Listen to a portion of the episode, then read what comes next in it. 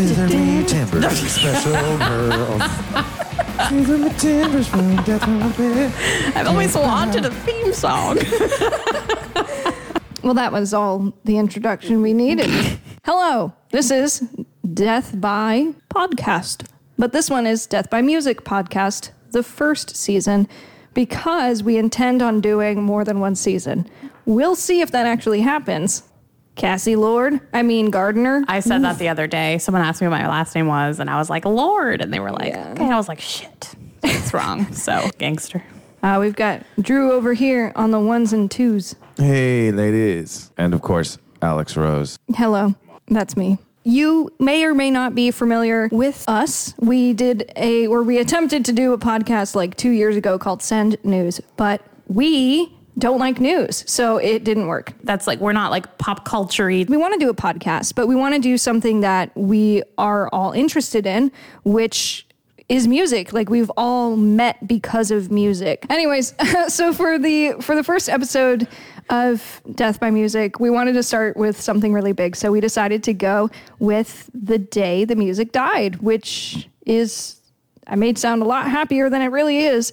Um, it's a tragic story of not one but three budding musicians, all under the age of 30, who died, um, and a pilot.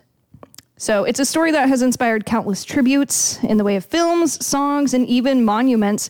And tonight we are going to be discussing the events of February 3rd, 1959, that led to the death of the Big Bopper, who was 28, Ritchie Valens, who was just 17, Buddy Holly, who was 22, and their pilot, Roger Peterson, who was 21 years old. Uh, we're going to be focusing largely on Buddy Holly in this episode because he had the longest career and legacy, but obviously, like other people died too. We don't want to downplay or forget about their the other victims. Honestly, when I read the Big Bopper, I just thought of like sock and boppers, and I was like, I don't even know who this man is, and I No, you remember when we were twisting your microphone and I was like, "Let's twist again." That's him. Do the twist. I didn't realize that was him little until we did went, you know, digging. Oh, right. We did a little digging. Oh yeah. So P.S. Um, Cassie has taken the time to put together some playlists of music that go with each one of the episodes that we're doing. So Yes, it's very fun, and it's usually once we've like talked about a song, it kind of goes chronologically, and then it has like influences like at the end. So let's get to it. Buddy Holly was born Charles Hardin Holly. Um, that is Holly with an E, H O L L E Y. On September 7th of 1936, Buddy became his nickname as a child, and luckily, Buddy Holly is a pretty catchy rock and roll name. honestly, Buddy Holly was a musician, a singer, and a songwriter of what they would call the second generation of rock and roll. So I had to look that up because I'm like, well, who was the first? And the first was musicians like Bill Haley and Elvis Presley, um, who Holly b- eventually opened for both of those artists. Um, now, I'm sure we're gonna have some people who are like, these were the real people who were the founders of rock and roll, and I'm sure, like I'm sure, but Yeah. everyone, it's pretty much widely agreed that Bill Haley had the first commercially successful rock and roll hit, so he is considered the first wave of rock and roll. I, I- know that's not where it came from. I went on like this crazy rampage of trying to find who was the first because not that I wanted to prove you wrong, but I just wanted to see if I could like find a definitive answer. And it's not. It's like between multiple people. Um, but it the best I could find was Bill Haley's 1953 song "Crazy Man, Crazy," um, and just like Alex mentioned, it was agreed to be the first hit rock and roll success on commercial charts. I don't know at that time who was deciding them. It was still just radio stations. It was actually left up to the radio stations. I think I think it was like spins and, and plays and sales. It might have been sales. I don't Oh, maybe. know. How do they don't do that? How do they do that back Um, then? Somebody knows. Um, we should probably know this, but yes, obviously, like rock and roll has some really deep origins, but we're just talking about the first hit. Anyway, so Bill Haley considered first wave of rock and roll. Let's move on. yeah, if you think we're wrong, I don't know. Are we gonna have Twitter? We probably Tweet are. us. We probably are wrong. So go fuck us, right? Give me a link. Okay, so Buddy Holly was born in Lubbock, Texas during the Great Depression, like we said, 1936. And what do people do when they're depressed? Cry. And Play music. there you go, baby. You're so Go to shows. Well, I don't think there were I don't think anyone was having shows. No? It was the depression. Well, they were go. They were having shows during They the had to depression. They were just tour. like basement sweaty. It was Billy over here bar in the shows. fiddle. Basement shows. Okay. Lots of lots of shitty basement shows. Who had a basement when they were living in a shanty? Everyone in Cleveland or wherever it was, they were. It's Lubbock. Okay. They're probably all in trailers. All right. No offense. we? Yeah. I have family in Texas. Don't get mad at me. So yes, Drew. Yes, Drew. They play music when they're sad.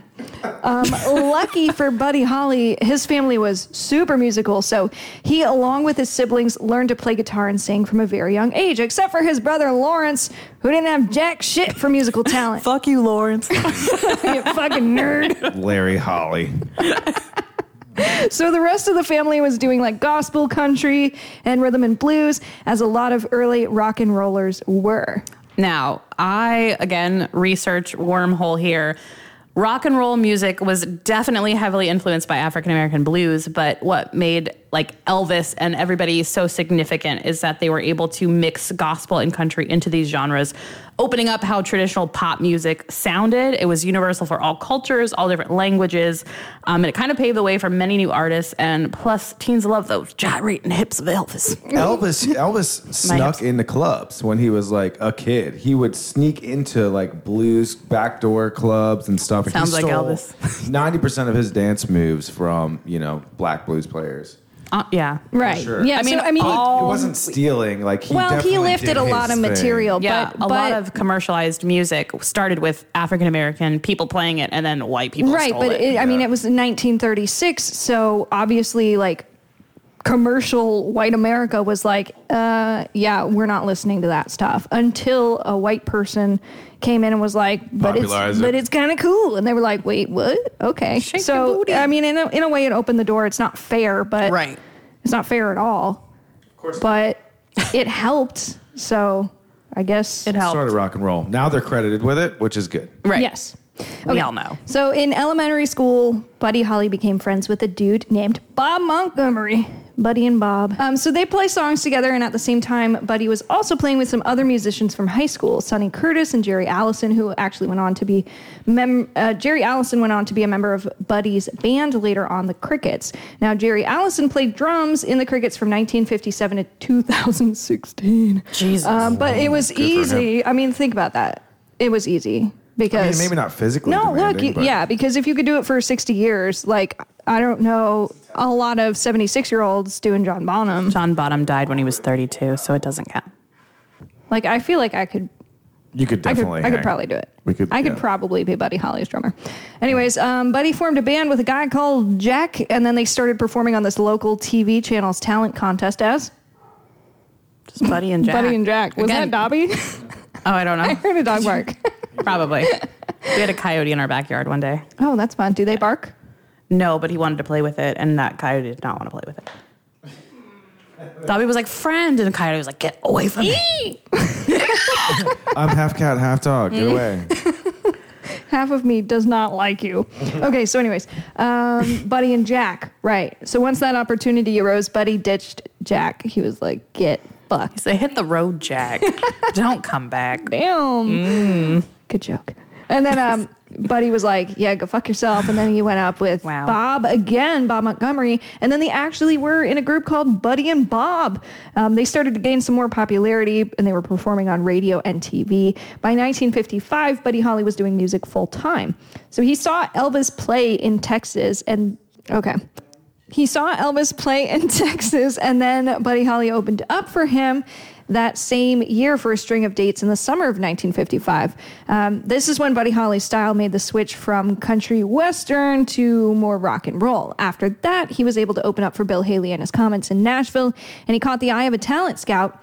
Um, Buddy Holly got his first recording contract with Decca, and that's when they officially dropped the E from Holly, his last name. Uh, it was a mistake, but it stuck. He started recording first as Buddy Holly and the Two Tones, and then Buddy Holly and the Three Tunes. Very creative. Decca wouldn't let him have any creative control over his shit. Except And- for the name. yeah, except for the name. Two Tones and then the Three Tunes. so creative. Um, so if they're Buddy Holly and the Three Tunes, do they only have like three, Three songs, that's it. And then they have to break up. So all the songs that he recorded with them flopped. Well. Big surprise. Only three of them. Um, soon after, Buddy was dropped by Decca, and he was not allowed to re-record any of the songs he did with them for five years. And he still kept no E. Yeah, well, whatever. I guess people knew him by that at that point. Yeah. So since he couldn't record under his own name, Holly formed up the Crickets with Jerry Allison from his high school days. They re-recorded and released "That'll Be the Day."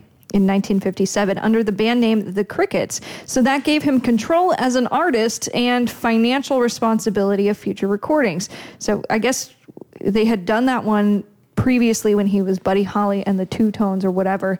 And because he did it as the Crickets, it was a cover. I'm thinking. I mean, he So would have to get like- permission from himself as licensing. Like so, a tribute. Excuse to me, himself. self. can I use this song again? Yeah? Great, thanks. cool. Thanks. I mean, it wasn't owned, so it wasn't owned by Decca. If they dropped him, they probably still didn't have the rights, or they like gave the rights back to him. But if it is a cover, I mean, it it really depends on how copyright was back then. Honestly, look, I don't know. Maybe they didn't do that song with those. Other We guys. just work here. Who cares? Um, we care. So, anyways, that'll be the day. That was a massive fucking smash hit. You know it. was. It's on the Say playlist. goodbye? Listen to it. Go listen to We it. don't have to sing to you. I will, though, if you was- so it was rising on the charts, and then they started to get two more albums ready. They did a solo album for Buddy Holly, and then they were doing a group one for the Crickets. Um, and this is you, people were popping out albums left and right back then, which is kind of how Spotify expects artists to do things now. Yeah, back then you could like just go to a, a booth in any studio and be like, I want to record a record. And Okay, like you were out It's- in and that'll out be of there five dollars. that day. You were you had a record. Give me 16 you know? quarters, you got yourself a deal. I was like, meanwhile, it took Tool 13 years to release another album, but these people were just releasing an album. There's four more songs. They were Here's working six on the more craft. man. They had to perfect the sound. Math rock. Is that math rock? honestly but i think it's crazy because like mathish. there's uh, releasing something so consecutively like that after waiting such an expansive time like you give people time to kind of forget about you but there was no like main medium for people to listen to music other than like the jukebox and going to sock hops so like where else did they hear you other than seeing you perform like that's a lot of time for them to be like buddy holly who's that guy wasn't They he just played live yeah all the didn't he have a freaking hit time. in six They truly did, and All we're the gonna time. I mean, we're that's gonna what you get to to do. that. We're gonna get to the touring schedule. It's fucking nutto. it's unreal what they had to do. But also, like with social media and everything, they didn't have like I'm gonna go look at Buddy Holly's Instagram. Like they're not up someone's ass the whole time. Like where are they going next? You know, you didn't have that. they go Yeah. to cities and like the manager would like like give paper boys money to hand out flyers. You Yeah. know, stuff like Crazy. that. Okay. OG stuff.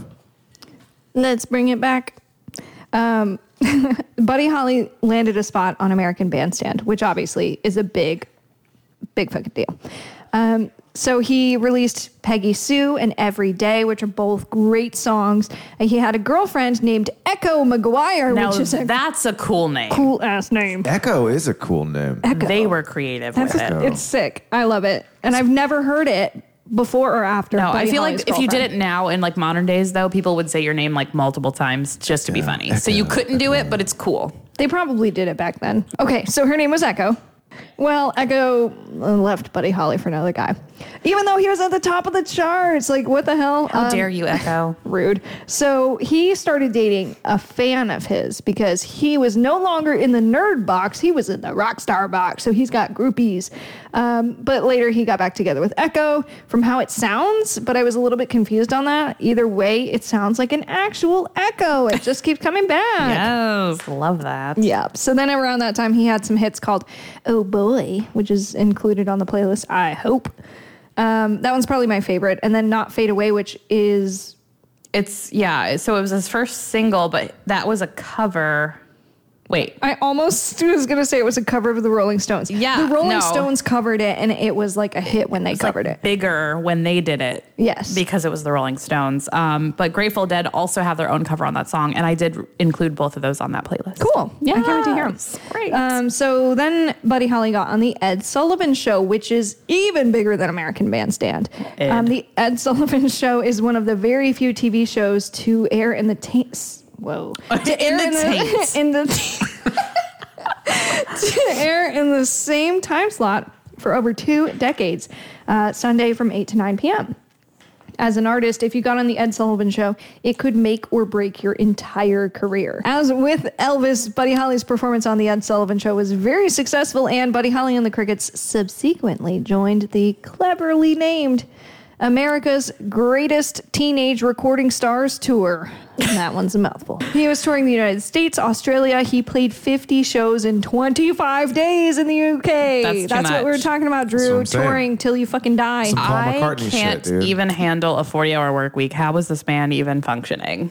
I don't know. I, I think they weren't like drinking or on drugs. And at when this you're point. talking about playing back then, it's not like nowadays where like you're playing 60, 90 minute sets. I mean, these guys are playing for four hours at a time generally. Well, they were doing two concerts a day for almost a month. I just don't understand how you could handle that. Buddy Holly had been focused on music for quite some time at that point, and he eventually met a woman named Maria Elena Santiago. Not as cool as Echo. The first time that they met, he asked her on a date. The first time that they met. So the first date, he asked her to marry him. Wow, so forward. yeah. They got married on August 15th. She Um, accepted. yeah. That's crazy. Well, whatever. What does she got? When you know, you know. What does she got to do? He's the number one He's a rock star. So they met on June 19th of that year, 1958. They got married on August 15th.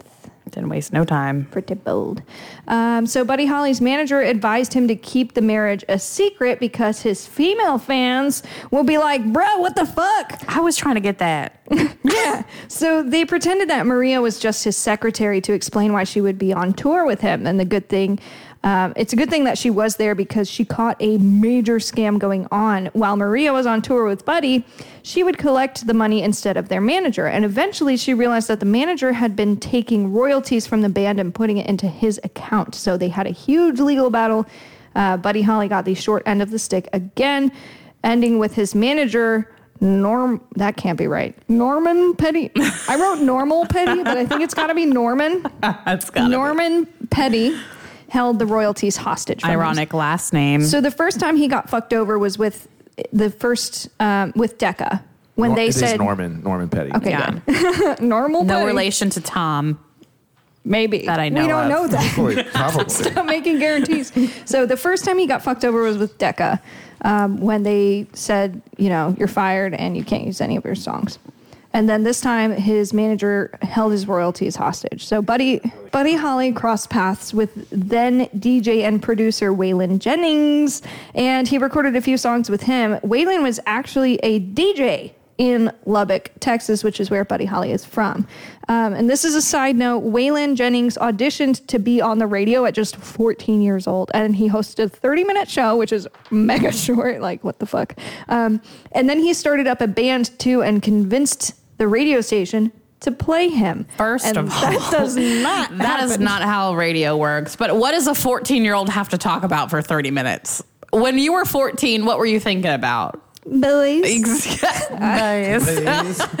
In January of 1958, Waylon Jennings joined up with Buddy Holly to form a new band for the Winter Dance Party Tour, which is still a shitty name, but not as bad as America's Greatest Teenage Recording Stars Tour. Um, this is kind of where bad stuff happens.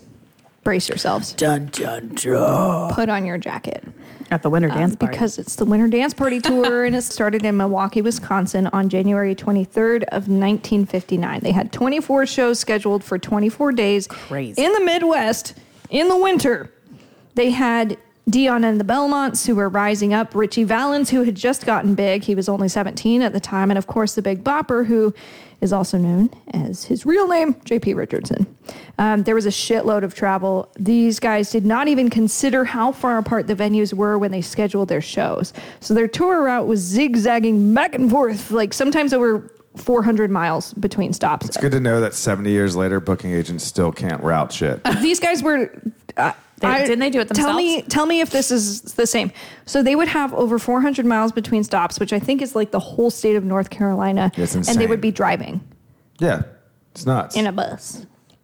You're asking for death. Plus, it was cold as balls, and the tour buses didn't have heat. At least they have heat now, but Yeah. that shit was. Yeah, back then they had like Fucked. Candles and shit that let a fire out. oh my God. You guys, Don't get it near the engine. you guys are like 100 years ago. oh my god. it's Okay, so terrible. anyways, the tour buses didn't have heat. It was cold as shit. They broke down twice, according to some reports. And um, a Buddy Holly historian named Bill Griggs estimated that five separate buses were used in the first 11 days of the tour. That's insane. They just So- kept needing new greyhounds. everything was Yeah. wrong. Every, Their every shit two kept days, it breaking just down. Gets Yeah. stuck, and they're like, "Here's another one. They one." were troubleshooting. So here's another one. They also had no road crew. Um, so they were doing all of this themselves, and it was anywhere from 20 degrees to negative 36 degrees. Negative thirty six. Negative 36. Um, so Ritchie Valens and the Big Bopper both came down with the flu during the tour. Go figure. Um, and remember, the tour is 24 days. The flu probably lasts about like eight or 10, I would think. Sometimes So there's two weeks. six like more I mean, like So they're fucked. like, Like, most of the they're- tour. They're, done. And here's um okay. So they came down with the flu. Poor guys. Buddy Holly's drummer, Jerry was his name, I think. Jerry Allison. Allison, he had to go to the fucking hospital for frostbite on his toes that he got while he was on the bus. Okay, who packed these buses though? Because like after frostbite is set in, like obviously blankets won't do anything. But did they not have warm clothing? Like how was he not wearing shoes on the bus? I don't get it. I, I don't Back get it then, they just like wore like their dress shoes that they were gonna play in. You know, like But you were just- you were inside, and then I guess you're moving your shit out. So okay, there's some time to get cold, but at the same time you're moving, so your blood's it flowing. wasn't- And then the bus must have been just f- freezing cold. Yeah, it's terrible. Negative thirty six, bruh. Oh, I'm sorry. The drummer at this time was named Carl. My bad. Oh. So Carl had to. He got frostbite on his toes. He had to go to the hospital. So hospital. was a Carl, dude. And uh, it's always a Carl. Um, Buddy Holly was like, no, Carl needs his fucking toes so he can hit the hi hat. So we need to figure something out. It was February 2nd. They had only been on tour for 10 days. Buddy Holly got them a charter plane so that they could get to the next venue. Okay, so on his plane, it's supposed to be Buddy Holly, his guitarist, Tommy Allsup, and Waylon Jennings, plus the pilot, Roger Peterson.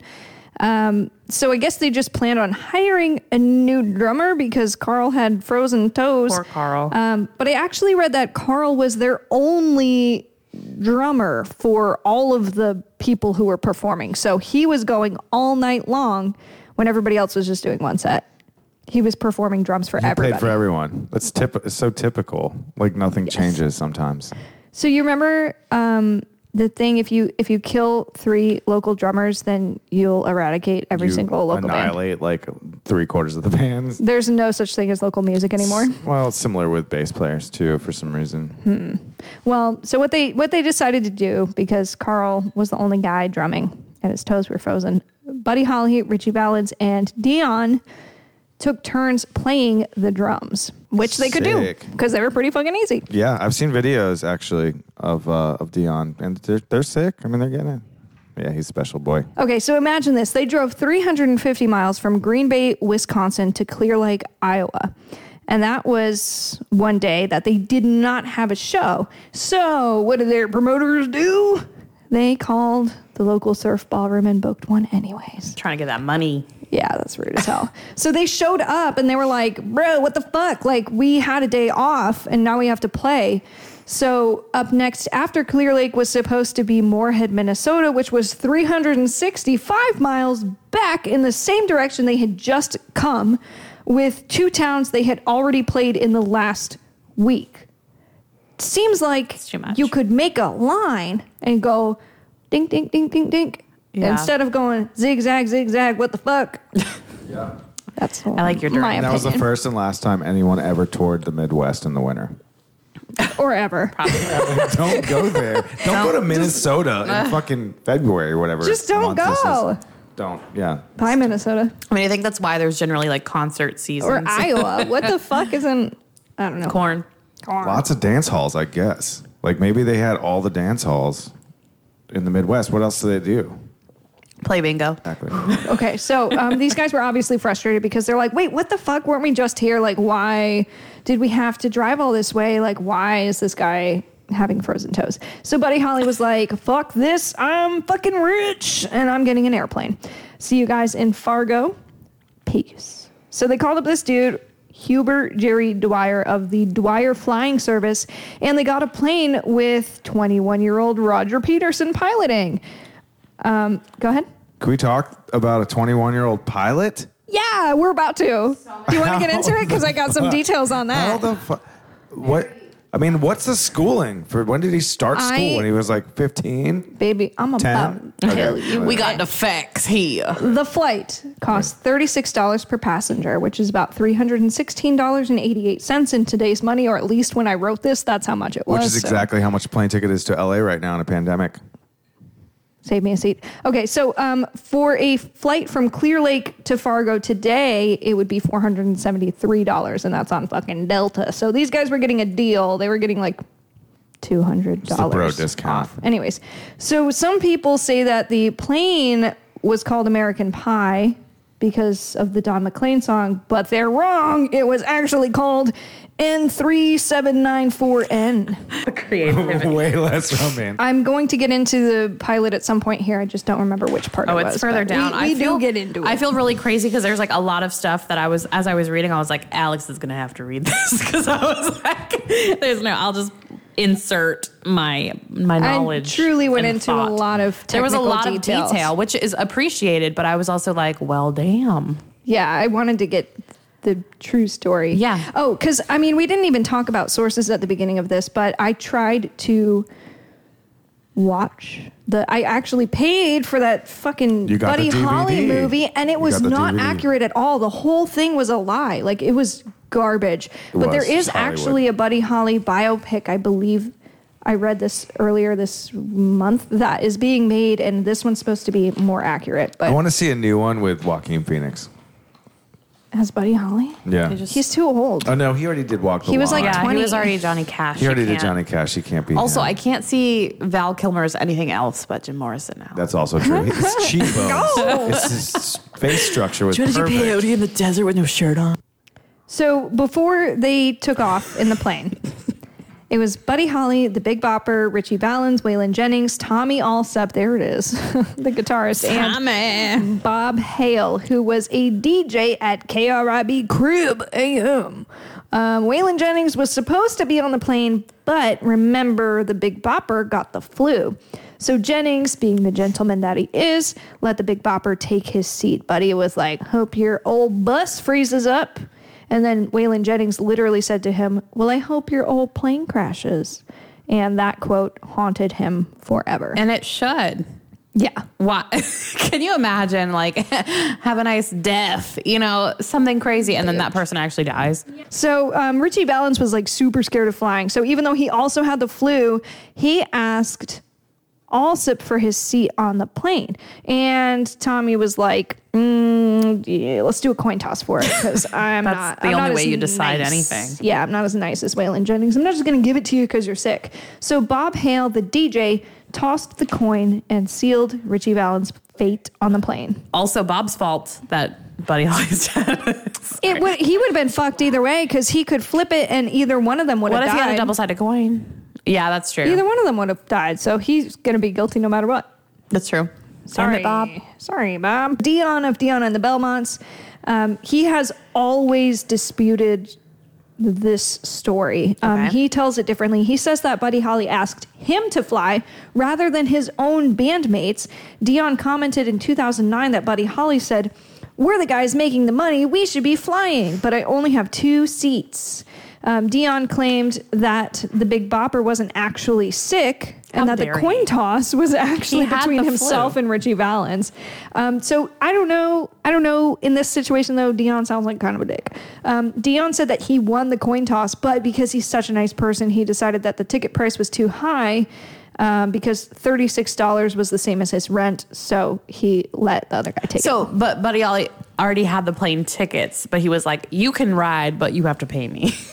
Yeah, I think they were going to split it. He chartered the plane, so there weren't tickets. It was just like Oh. split the cost. Oh, that's you know? fair, yeah. They, it was like a private. you can ride, but you have pay me. So, um, whatever actually happened, Allsup and Jennings both say that Dion's full of shit. you hear that, Dion? Um, and he didn't tell that part of the story until he was old as fuck in 2009. And that's a lot of time to make yourself that, believe something. That recall. Once you tell yourself something, you're like, "Oh, I didn't do that. I didn't make that embarrassing comment." And then, like six months down the road, you're like, "Oh no." yeah, but but like 50 years down the road. Yeah, I mean, because I this happened in 1959, and I think that 59 plus 50 years is 2009. But I'm not sure. you know, math was never my strong suit. But it's also weird the memories that you do repress just to like get them out of your head. Like if you didn't want to feel like you were part of that and you, you know, didn't want to believe it was your fault, you just like, well, it was kind of my fault. But fault. he wa- he didn't have anything to do with it. He was just saying that. He could have been on it. Yeah, it was supposed to be me. It gave him clout. He was like, I could have been dead. Yeah, but I was um, I don't want to pay that much money. Well, whatever. so their show ended. They went to the airport. They chartered the plane from that guy named Hubert Jerry Dwyer. Um, he had his own flying service in Mason City. So the weather taking off did not look great. It was lightly snowing. The ceiling was 3,000 feet, which I believe is like if you're standing on the ground and then there's clouds up in the air, 3,000 feet. Yeah. that's, That's the, the top the ceiling. See, when you said ceiling, I was like, the plane ceiling? I was very confused. a I was like, big I'm going to let plane. Alex tell it. I don't know. what does that mean? That's what I know? think I meant when I wrote that. Okay. Um, and so, and the sky was also obscured with visibility only being six miles out. Winds were from 20 to 30 miles per hour. Sure. So Roger Peterson did not get the word that the weather was getting worse and not better. So they carried on. He was like, I mean, what could go wrong? You can't blame him for wanting to book a plane to get off that damn bus, that freaking cold bus. I mean, no, no one blames It would have him. been cold in the airplane.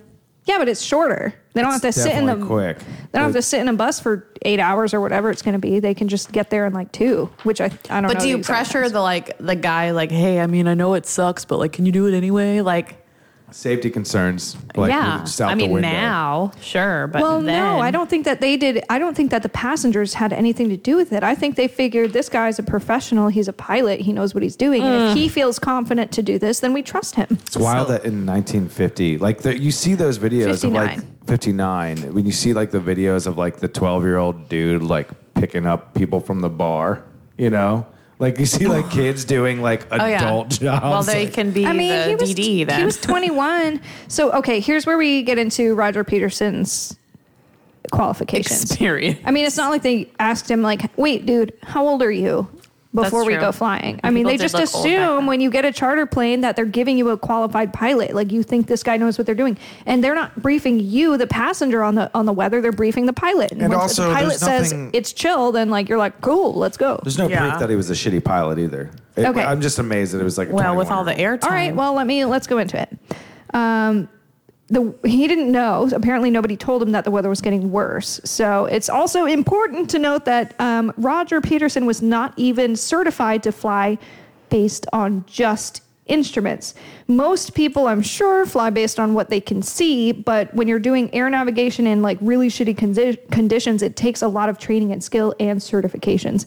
Um, so Roger could fly based on visual flight rules, but you need to be able to see the horizon to orient yourself. And when your visibility is only six miles, you can't always see the horizon. So if he knew that mileage, he was like, well, I'll just give it a shot. not necessarily mileage, but just which way is up. Because when you're in a Yeah. plane, like shit feels fucking weird. And um, It's when visibility. nighttime, right? I mean, Right. you can't see the ground. Yes. So pilots who are doing, you know, who are flying, I don't know, across the ocean, I'm sure that they have to be instrument certified. They have to be able to read all of the dials on their Yeah. dashboard and say, I mean, this way is up. You would think that anybody could do that in a situation where if they were up in the air and then like something does go wrong, then they could still be able to. Well, he was he was basically an amateur pilot.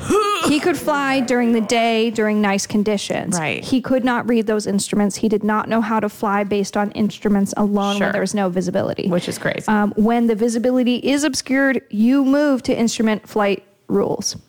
The plane took off normally from runway 17 at the Mason City Municipal Airport in Iowa at 12:55 a.m. on Tuesday, February 3rd, 1959. The guy in charge of the plane, not the pilot, but the guy Dwyer from the flying service, said that he watched the taillight lift off and disappear out of view. Five minutes later at 1 a.m., he was expecting radio contact from Peterson, the pilot, to make sure that things were okay, uh, but he didn't hear anything. So he made repeated attempts to contact the plane on the radio, but nothing was going through. So Dwyer started to get nervous, and at this point, it's 9:30 in the morning. Um, he's waiting for the sun to come up, and he decided to take off in his own airplane and retrace the route. Not even a few minutes passed when he saw the plane crashed, which was actually less than six miles away from the airport. So they literally crashed right after takeoff. Yeah, in the middle of a cornfield, and nobody even found them until eight and a half hours later. Mm. Looking at the crash, investigators were able to tell that the impact was at high speed. So the plane banked to the right and went nose down. Mm. The right wingtip struck first, which caused the plane to cartwheel in a frozen field for 540 feet before hitting a fence. Cartwheeled. Yeah, so plane- the, the the wingtip on the right boom, hit boom. the ground, and then it, it you know, Just flipped. yes, it just Shook it along. just flipped for 540 feet. So it's safe to say that there was no one like alive to the You crash. think I'm including all this detail and I'm not going to tell you that? Be patient. Find out next time. I'm just kidding. We're not going to do that. No cliffhangers here. We're going to get to the shit. Okay, so um, they hit a fence after tumbling for 540 feet. This thing is flipping. Buddy Holly and Ritchie Valens were ejected from the plane. They were found near the wreckage. The Big Bopper got thrown over the fence, and the pilot, Rich, Roger Peterson, Ejected. Out of the plane. Because you know it's from a hole made in the plane and they just Yeah. no seatbelt. Just Came could you- through. Yeah. Man. So um, Roger Peterson's body was found tangled in the wreckage. Um, the rest of the tour, meanwhile, was all traveling by bus to Minnesota. And Anderson, the manager of the surf ballroom that they had just played at, was the only one there left to go and ID the bodies. And they didn't even want to play there. Yeah, because he, well, he was the person who drove them to the airport. So since everybody else was gone, he was the only one who knew what they looked like. Uh, the county coroner, Ralph Smiley, certified that all four victims died instantly from gross trauma to the brain Yeah, they were shaken up. for the musicians, and then brain damage, which seems like the same thing, for the pilot. he had that going up. Yeah. Sorry. Damn. Sorry. Way to malign the dead. Jesus Christ. So come after me, his family. Now, like I said, Ritchie Valens was only 17 years old. He was the youngest to die in the crash. Um, if you guys, you, we've all heard about not releasing victim names until the families have been notified. Yeah, I made a note because I watched a lot of Law and Order SVU episodes, and I know that is like the first thing they can't give anybody information until the family is notified. This is why. Yeah. This is the exact reason why. Um, Buddy Holly's pregnant wife, Maria, Mm. um, she found out about his death on the motherfucking news. How dare you. She found out on the radio. On the, yeah, right? I, Like, I mean, listen to the damn radio. I don't know if it was TV or radio. Either way, she found out on the news.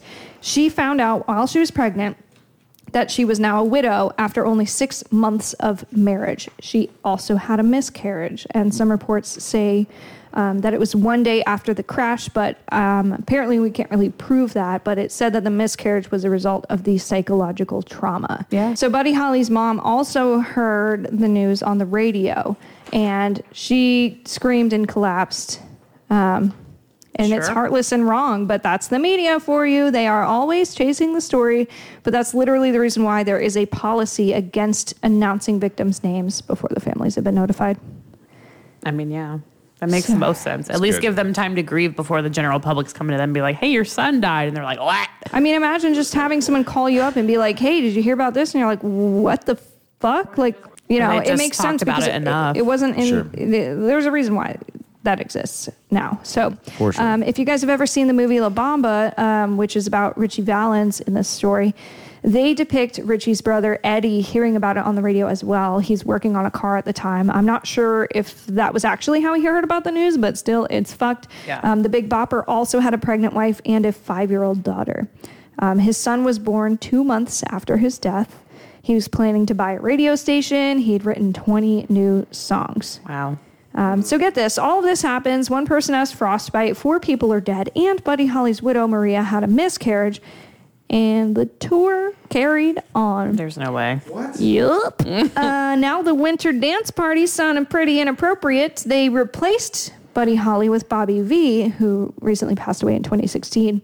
Um, since he knew all of the words to his songs, and Buddy Holly's bandmates Jennings and Allsup, they also kept going for two more weeks. I cannot imagine having to sit there and play knowing that your friends were all dead and then you have to still play the same songs that they were nights before playing with you and now you're like fuck Not to mention they're like what they're getting paid. Like they're not. yeah, it doesn't It doesn't make any sense. Counter just- their grief.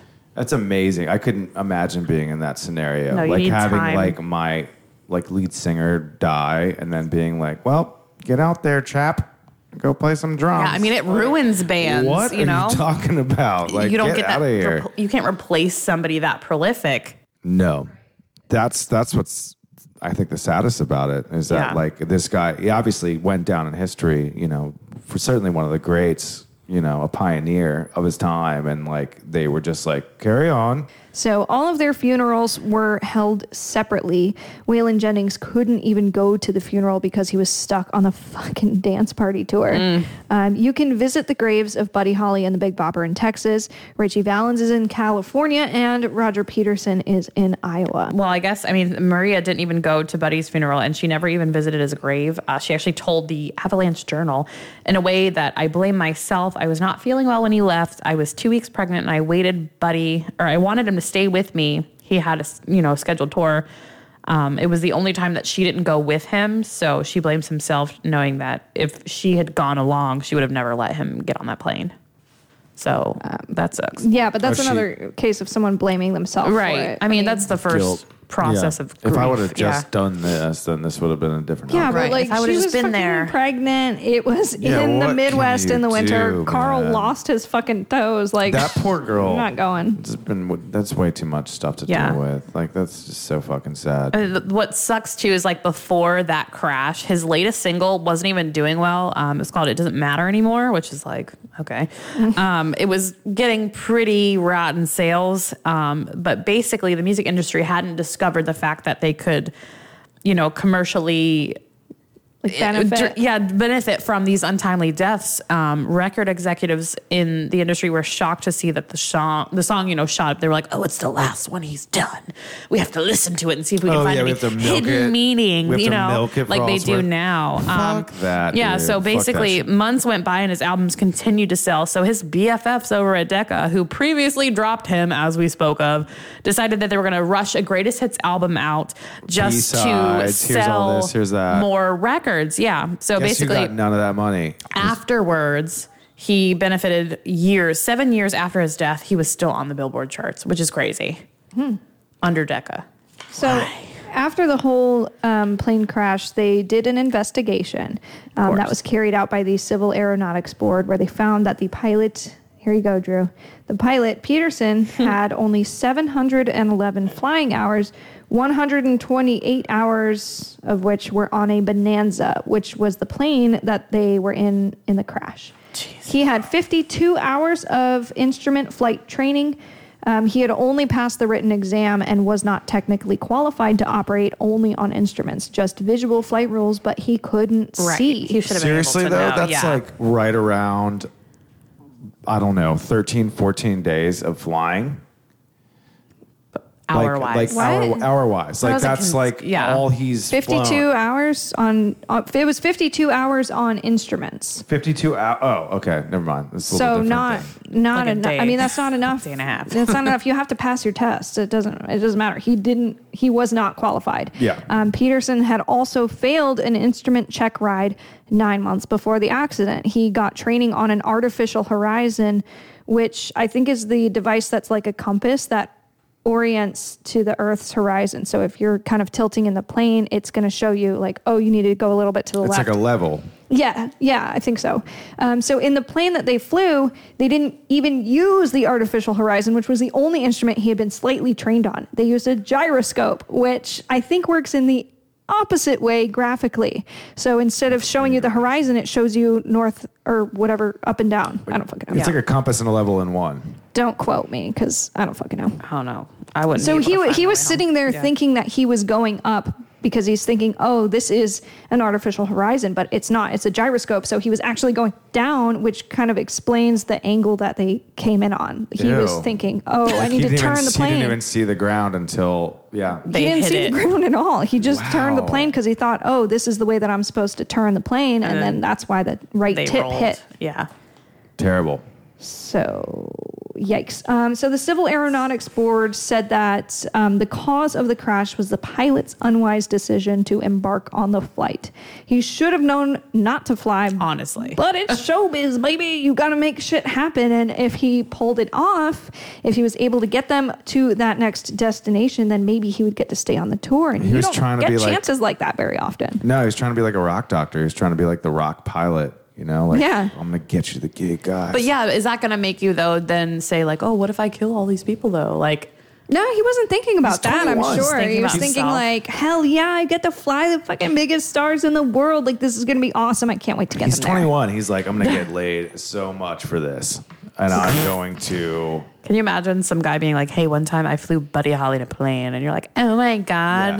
Yeah, at midnight let's have sex. in a snowstorm. Oh it was dark as shit. I couldn't even see the horizon. Somehow we got there. Yeah. He only rolled the plane three Fail. times. Yeah. Okay, so now we need to get into some. Whew, She I'm gonna say that again. Let's get into some conspiracy theories. We love these. Yes. That's what I'm talking about. In January of 2007, rumors were swirling around that there were shots fired on the aircraft. Jay Richardson, who is the Big Bopper's son, um, this is the guy who was born two months after his death. You remember that Big Bopper's wife was Yeah. pregnant? Um, so Jay Richardson requested that his dad's body w- would be exhumed. Um, they wanted to put a bronze statue at his grave, anyways, and the cemetery he was in didn't allow it. So they were already digging him up regardless because they were like, "Fuck y'all, we're moving to another cemetery. we cemetery." need that gold statue. We, oh, bronze statue. we need a sorry. statue. We're we're leaving. Goodbye. Right. So while his body was out, they examined it and they proved that there were actually not any shots fired at the scene, at least none that hit him. Uh, Jay Richardson said of his dad's body, Dad still amazes me at 48 years after his death that he was in remarkable shape. Which I have to say, what the fuck? You're looking at your body's, your father's body for the first time ever. He's Right. dead. He's been sitting in there for 50 years. He has fractures from head to toe, and you're talking about how he's still got it. I went on.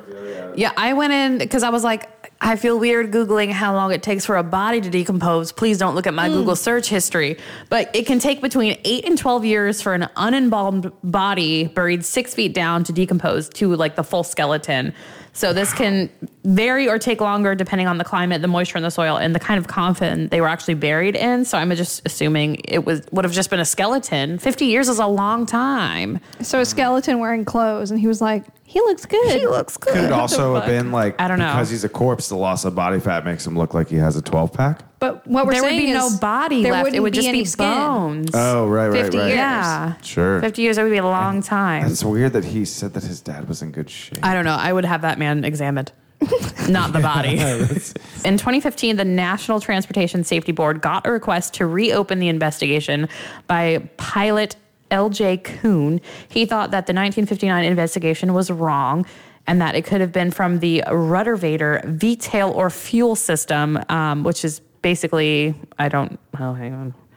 I thought it was going to explain, but it doesn't. Um, ignore that. Cut that out. Uh, it's even, or it could have even been the problem of weight distribution on the plane. Um, basically, he was arguing for the pilot who got shit on all these years. So basically, he was like, "Well, maybe it's not his fault." Um, yeah. So basically, the National Transportation Safety Board could not find enough evidence to justify reopening the case. There was a guy who was a retired pilot, and he was like, "Hey, let's." Give this guy a little bit of benefit of the doubt and let's Yeah. look at the instruments and look at everything in the plane and make sure that it was actually functional before we just assume it was inexperience. And if it is exper- inexperience, then fine, but let's make sure we're covering all the bases and not just like saying this guy sucks when it might not have been his fault. But they, they didn't even reopen the case because they said there Did wasn't. Did they enough. have what do they call those things on airplanes? Black black boxes? It was 1959. They didn't have those. They didn't have those back then, right? I don't think so. Where it just records everything with the yeah. Probably not. Highly I don't think they unlikely. have that technology. So now um, we want to look at what could have been if this never happened. Um, there are some movies about the whole thing. Like I said, the Buddy Holly story sucked. La Bamba was pretty decent. Um, but it's officially been 60 years now since the crash happened, 61. And you can't help but wonder how things would have gone if the plane never went down. So this is from What If Buddy Holly Hadn't Died by Aaron Carson and Len Camarada. When he died, Buddy Holly was on a kind of lull in his career. That's why he was on tour in winter in the Midwest. He would have come back, though. He was actually saving up to buy his own studio. He didn't plan on giving up anytime soon. So, say he continued making music. How would he have fared against the British invasion of the 60s? Some people say that he would have greatly influenced it, writing with the Beatles, the Kinks, especially if he had continued with his own label, which is something that he was working on. Um, kind of wonder that if he would have, if he could have signed some of those influential British bands coming in. Yeah. sure. So this is where I had issues because he did have influence on that invasion. Um, Britain devoured Buddy Holly records. There were demo tapes, B-sides, and previously unreleased recording sessions. They all shot up on the charts and turned Holly into one of the forefathers of the British invasion um, that would soon arrive in America five years later. So, fun fact, both John Lennon and George Harrison learned to play guitar in part by listening to Buddy Holly records even at this point in Buddy Holly's career, like like Buddy Holly was not even close to where he was going to be. Right. You know, like Yeah. he he was already written so much good music that was owned by labels. Like he hadn't even busted out of that threshold of people owning his music Yeah. yet. Like once he had that studio, that was like he would have launched from there and been this completely different. I mean, he's famous as shit now. Well, even if he didn't, even if he didn't go through as like a producer, if he had just continued making his own music, um, it's likely that he would have traveled the same path as a lot of the '60s rock and roll artists did. They kind of Yeah. went from rock to like acoustic folk to maybe even psychedelic. And I'm trying to hear Buddy Holly on LSD. Sure. That'd be crazy. I would like to. and there's a flip side of the coin too, where like maybe he wouldn't have been as famous if he didn't die as young as he did. You know, like that's like contentious. Maybe. because they died young. It's like the idea of thinking of what they would have Or done. you just get that argument where people said, you know, maybe they wouldn't have made as good of music and kind of would have just tapered out and he would have like fizzled and, you know, that sure. it would have just gone away. yeah, there's so many what ifs. Yeah. Well, I think um, the most, well, I don't want to say the most interesting, but a very interesting part of this whole situation is that for some reason, when people look back on what is really a tragic event of people dying, they don't think of the Big Bopper or Ritchie Valens or Buddy Holly, and especially not Roger Peterson, uh, but they think of somebody who wasn't even involved in the situation in the least, but he wrote a song about it 12 years later, and that is Don McLean. Uh, he was always a fan of Buddy Holly. He addressed the incident in his song American Pie in 1971. Uh, he found out about the crash in the paper on February 4th. He was a delivery boy, and that's hence the line February made me shiver with every paper I deliver. Uh, thanks to Don McLean's poeticism, February 3rd will forever be known as the day the music died. Yeah, the first song actually memorializing the musicians uh, musicians were Eddie Cochran's Three Stars, and it was recorded just one day after their deaths. Like, how do you do that? Without crying, I don't know. I mean, especially if you knew them, it's different. Like, I mean, I've been to Elvis's home in Graceland, and you know, I've seen his grave. I had a friend; her mother actually cried. I'm like, I didn't know him. You know, I get it's like a cultural icon, but it's like you had no personal connection other than like you like the music. I don't know. Mm-hmm. I don't know. But Don McLean's 1971 single "American Pie" turned the plane crash into a metaphor for the mu- or the moment that the United States actually lost its shred of innocence. Um, hence the day that music did die. But honestly, uh, up until this point, reading all of this information, I had no idea that song was about. Really? I what? I don't know. So I mean, I grew up oh grew up on classic rock music, but like I guess I never paid much attention to the lyrics. Little did I know all like the small minor details. So I'm just like, you know, this is a song you play in a bar at the end of the night. Like- there's, there's like a whole. It did go there in the had- 90s. Yeah, I it had got no- used for yeah, that in the 90s. So I had no. I mean, There's a when I was whole like around. analysis of the symbolism in that song, and that Oh, song I'm is sure. that song is eight minutes long, and there's a lot of a lot of shit that's going on. But it's, I, I think mostly remember it for the Weird Al uh, parody. Mm-hmm. That's you. the saga begins. it's the it's Good a Star Wars. Star Wars uh, one. Yeah. But yeah, the um, the day the music died, I always thought it was super interesting. But it's it's one of those sense, songs that when you listen to it and you take it at face value, it it seems like it doesn't really make any sense. It's all of these weird images that he's talking about, but when you have somebody who can think symbolically and they spell it out for you, you're like, oh, right, that makes sense. The day the music died. Oh, the newspapers. Oh, you were a paper boy. oh, it was February 3rd. Did they play a radio edit, mm-hmm. or does the actual eight minutes get played? Because I, we when- play the whole eight I mean, minutes. googling this, it says American Yeah. Pie Part One. I'm sorry, is there a Part Two to this song? Because it's radio- already eight minutes. No, if any radio station cuts that song up, then they It's are. like sacrilege. yes, it's not okay because that song needs to be heard in its Cut it up and play it out of order. It's got a real thick, got a super thick bridge in there. Yeah, I mean, the internet literally says American Pie Part One, I, but there's no Part Two. I'm confused. Mm. Oh, Part One and Two. I guess the. How I long guess- are they? Did you put that song on the playlist? You better. I believe so. Why would I have left that out? We're just talking. We're over here going over it in detail. I pulled the lyrics up. I mean, I recognize what it's talking about, but don't ask me to sing it. Well, I mean, I guess that's pretty much it. That is um, the day the music died. That's the story of Buddy Holly, the Big Bopper, and Ritchie Valens, February third, nineteen fifty nine. Uh, we wanted to start it off on a on a really strong note in a story that a lot of people might be familiar with, or if you're not, like Yeah. you probably should be. Again, I didn't know the small details, so it just like maybe that helped you figure it out. I don't know. We're yeah, I didn't I didn't know, and obviously, like the movie and any of that stuff doesn't really go into what actually happened. Right. And I wanted us to tell people something they hadn't heard before. So breaking down, you know, the flight and how everything actually went was super important. Um, and the, I like the the dynamics of the tour because there was a lot of shit going on there that should not have been going No. on. That's so many lessons learned. Yeah. From this situation, especially touring, music industry, tour managers, take care of your musicians. agencies, band managers. Stop being cunts. Yeah, if you really care about making money, which we know that's the only thing you care about, then take care of your talent. It's just so bizarre the way that they treated them. It's a shame that that is the beginning and like it still happens today. You Yeah. know, it's Yeah. something that has to change. It's a good story to tell. Well, if you guys are interested in hearing some of the artists that we mentioned today on the podcast, like we said earlier, um, Cassie has made a playlist for this episode and for every episode of season one. So you can head on over to Spotify and check out Death by Music podcast potentially. Yeah, this playlist is called DBM Buddy.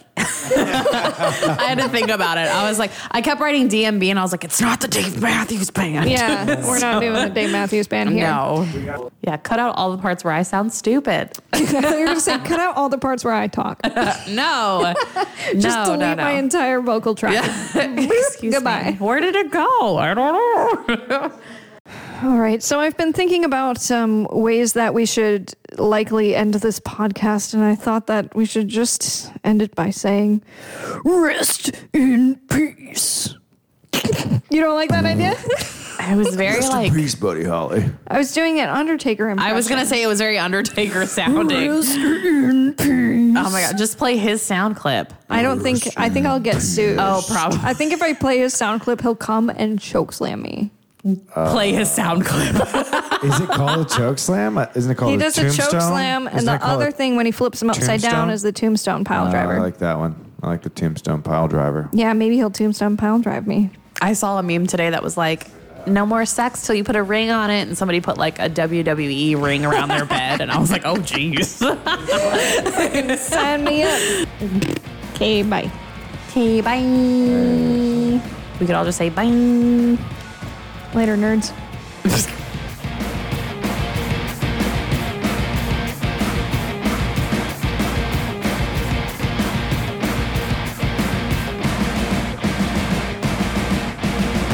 Music by Demons at Demons Band on Instagram. Mastering by Adam Daube. Graphic arts by Mike Johnson. Writing by Alex Motteler and Cassie Gardener, with assistance from Drew Orton.